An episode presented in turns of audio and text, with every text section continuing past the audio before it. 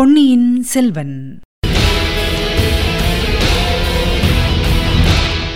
வணக்கம் நீங்கள் கேட்டுக்கொண்டிருப்ப தமிழசேஃபம் தமிழசேஃபமில் இனி நீங்கள் கேட்கலாம் பொன்னியின் செல்வன்.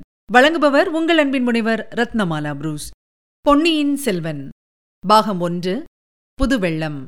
அத்தியாயம் இருபத்தெட்டு இரும்பு பிடி. திடீரென்று பொங்கிய புதுவெள்ளம் போன்ற ஆச்சரியத்தின் வேகம் சிறிது குறைந்ததும் புலவர் தலைவரான நல்லன் சாத்தனார் பிரபு அப்படியானால் இந்த பாடலை இயற்றிய கவி என்று தயங்கினார். உங்கள் முன்னால் கால்களின் சுவாதீனத்தை இழந்து நோய்ப்படுக்கையில் படுத்திருக்கும் புவி சக்கரவர்த்திதான் என்றார் சுந்தரச் சோழர். புலவர்களிடையே பலவித வியப்புலிகளும் ஆகாக்காரமும் எழுந்தன. சிலர் தங்களுடைய மனோநிலையை எவ்விதம் வெளியிடுவது என்று தெரியாமல் தலையையும் உடம்பையும் அசைத்துக் கொண்டிருந்தார்கள். இன்னும் சிலர் தங்களுடைய மனோநிலை இன்னதென்று தங்களுக்கே தெரியாமல் கல்லாய் சமைந்திருந்தார்கள். சுந்தரச்சோழர் கூறினார் புலவர் பெருமக்களே ஒரு சமயம் பழையாறையில் புலவர்களும் கவிஞர்களும் என்னை பார்க்க வந்தார்கள். அந்த கூட்டத்தில் உங்களில் சிலரும் இருந்திருக்கலாம். ஒவ்வொருவரும் சோழ குலத்தின் வள்ளல் தன்மையை குறித்து ஒவ்வொரு பாடல் சொன்னார்கள். என்னை பற்றியும் பாடினார்கள். நான் இவருக்கு அதை கொடுத்தேன் அவருக்கு இதை அளித்தேன் என்றெல்லாம் பாடினார்கள். அச்சமயம் இளைய பிராட்டி குந்தவையும் என் அருகில் இருந்தாள். புலவர்கள் பரிசில்கள் பெற்று சென்ற பிறகு அவர்கள் பாடிய பாடல்களை அரசிளங்குமரி புகழ்ந்து பாராட்டினாள். குந்தவையிடம் நான் புலவர்களையெல்லாம் விட என்னால் நன்றாக பாட முடியும் என்று சபதம் கூறினேன். பிறகுதான் வேடிக்கையாக இந்த பாடலை பாடினேன். எனக்கு பரிசு கொடு என்று கேட்டேன். குழந்தை என் முதுகின் மேல் ஏறி உட்கார்ந்து கொண்டு இந்தாருங்கள் பரிசு என்று கன்னத்துக்கு ரெண்டு அறை கொடுத்தாள்.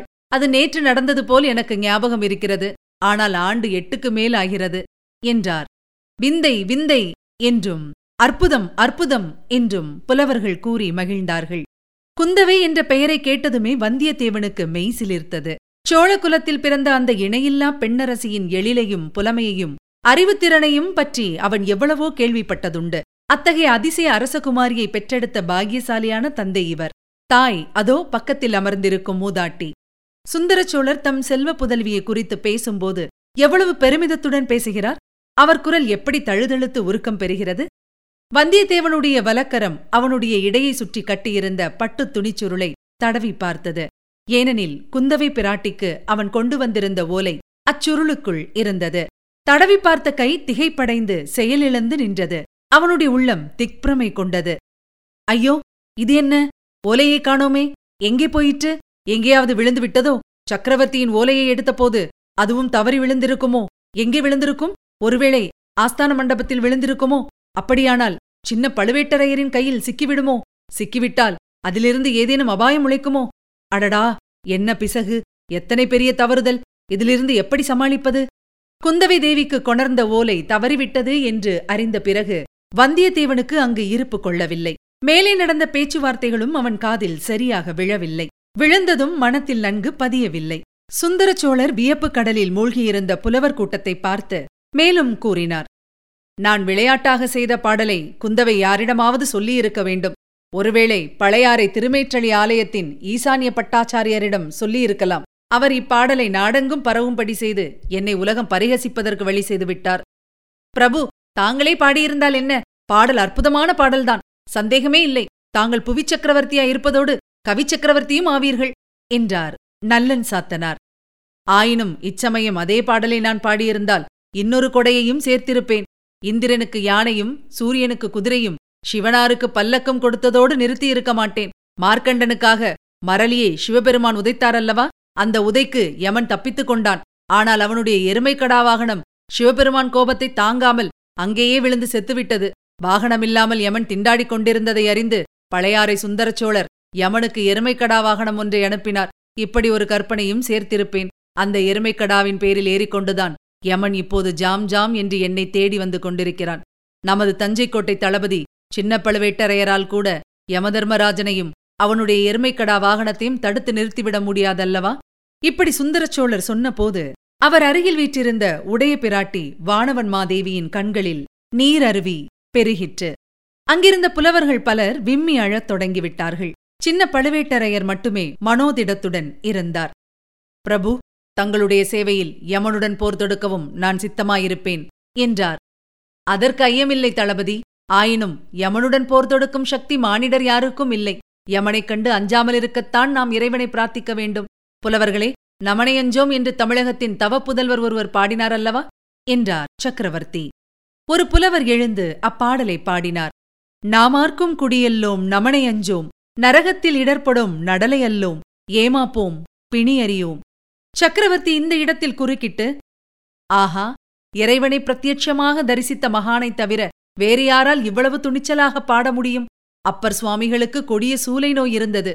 இறைவன் அருளால் நோய் நீங்கிற்று. எனவே பிணியறியோம் என்று பாடியிருக்கிறார். புலவர்களே என்னை பற்றியும் என் கொடைகளைப் பற்றியும் பாடுவதை நிறுத்திவிட்டு இனி இத்தகைய அருள்வாக்கை பாடுங்கள். அப்பரும் சம்பந்தரும் சுந்தரமூர்த்தியும் இதுபோல் ஆயிரக்கணக்கான பக்திமயமான தீந்தமிழ் பாடல்களை பாடியிருக்கிறார்கள். அப்பாடல்கள் எல்லாவற்றையும் ஒருங்கு சேர்த்தால் எவ்வளவு நன்றாயிருக்கும்? படித்தும் பாடியும் பரவசமடைவதற்கு ஓர் ஆயுட்காலம் போதாதல்லவா? என்றார். அரசர்க்கரசே தாங்கள் அனுமதித்தால் அந்த திருப்பணியை இப்போதே தொடங்குகிறோம். இல்லை என்னுடைய காலத்தில் நடக்கக்கூடிய திருப்பணி அல்ல அது. எனக்கு பின்னால் இவ்விதம் கூறி தயங்கி நின்ற சுந்தர சோழர் சிந்தனையில் ஆழ்ந்தார். அரண்மனை மருத்துவர் சின்ன பழுவேட்டரையரின் அருகில் வந்து அவர் காதில் ஏதோ சொன்னார். அதை கவனித்த சுந்தர சோழர் தூக்கி வாரி போட்டவரைப் போல் கண்ணை நன்கு விழித்து சபையோரை பார்த்தார். வேறொரு உலகத்திலிருந்து மரணத்தின் வாசலிலிருந்து யமனுலக காட்சியிலிருந்து திடீரென்று திரும்பி வந்தவரைப் போல் சக்கரவர்த்தி தோன்றினார். பிரபு சங்கப்பாடல் ஒன்றை கேட்க வேண்டும் என்று தங்கள் விருப்பத்தை தெரிவித்தீர்கள். அதை மட்டும் சொல்லிவிட்டு இவர்கள் போகலாம் அல்லவா? என்றார் சின்ன பழுவேட்டரையர். ஆம் ஆம் மறந்துவிட்டேன். என்னுடைய உடல் மட்டுமல்ல உள்ளமும் சுவாதீனத்தை இழந்து வருகிறது. எங்கே?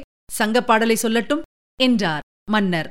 சின்ன பழுவேட்டரையர் நல்லன் சாத்தனாருக்கு சமிக்ஞை செய்தார். புலவர் தலைவர் எழுந்து கூறினார். அரசே தங்களுடைய முன்னோர்களில் மிகப் பிரபலமானவர் கரிகால் பெருவளத்தார்.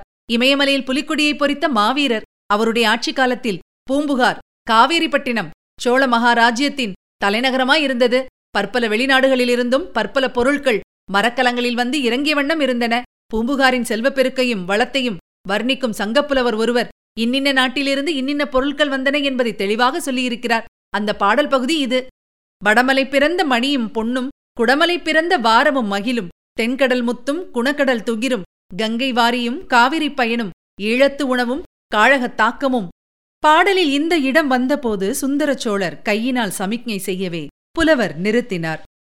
தளபதி கரிகால் வளவர் காலத்தில் ஈழ நாட்டிலிருந்து தமிழகத்துக்கு உணவுப் பொருள் வந்து கொண்டிருந்தது என்று இப்பாடல் சொல்கிறது. அதை நான் அறிவதற்காகத்தானே இப்புலவர்களை அழைத்து வந்தீர்? ஆமரசே என்று கோட்டை தளபதி கூறியது. சிறிது ஈனஸ்வரத்தில் கேட்டது. அறிந்து கொண்டேன். இனி இப்புலவர்களை பரிசில்கள் கொடுத்து அனுப்பிவிடலாம் என்றார் மன்னர். புலவர்களே நீங்கள் இப்போது விடைபெற்றுக் கொள்ளலாம் என்றார் கோட்டைத் தளபதி. புலவர்கள் மன்னருக்கு வாழி கூறி கோஷித்துக் கொண்டு புறப்பட்டு சென்றார்கள். குந்தவி தேவிக்கு கொண்டு வந்த ஓலையை காணாததால் மனக்கலக்கம் அடைந்திருந்த வல்லவரையன் அப்புலவர்களுடனே தானும் நழுவிவிடலாம் என்று எண்ணி எழுந்து கூட்டத்தின் நடுவில் நடந்து சென்றான். ஆனால் அவன் எண்ணம் நிறைவேறவில்லை. வாசற்படியை நெருங்கிய போது ஒரு வலிய இரும்புக்கை அவனுடைய கையின் மணிக்கட்டை இறுகப் பிடித்தது. வல்லவரையின் நல்ல பலசாலிதான். ஆயினும் அந்த வஜ்ரப்பிடியின் வேகம் அவன் உச்சந்தலை முதல் உள்ளங்கால் வரையில் ஒரு குலுக்கு குலுக்கி அவனை செயலிழந்து நிற்கும்படி செய்துவிட்டது.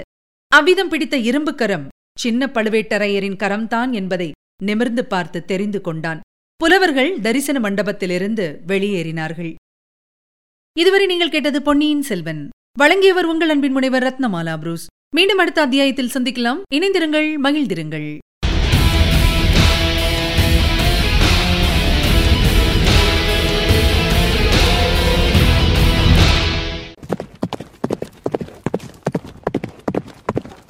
பொன்னியின் செல்வன்.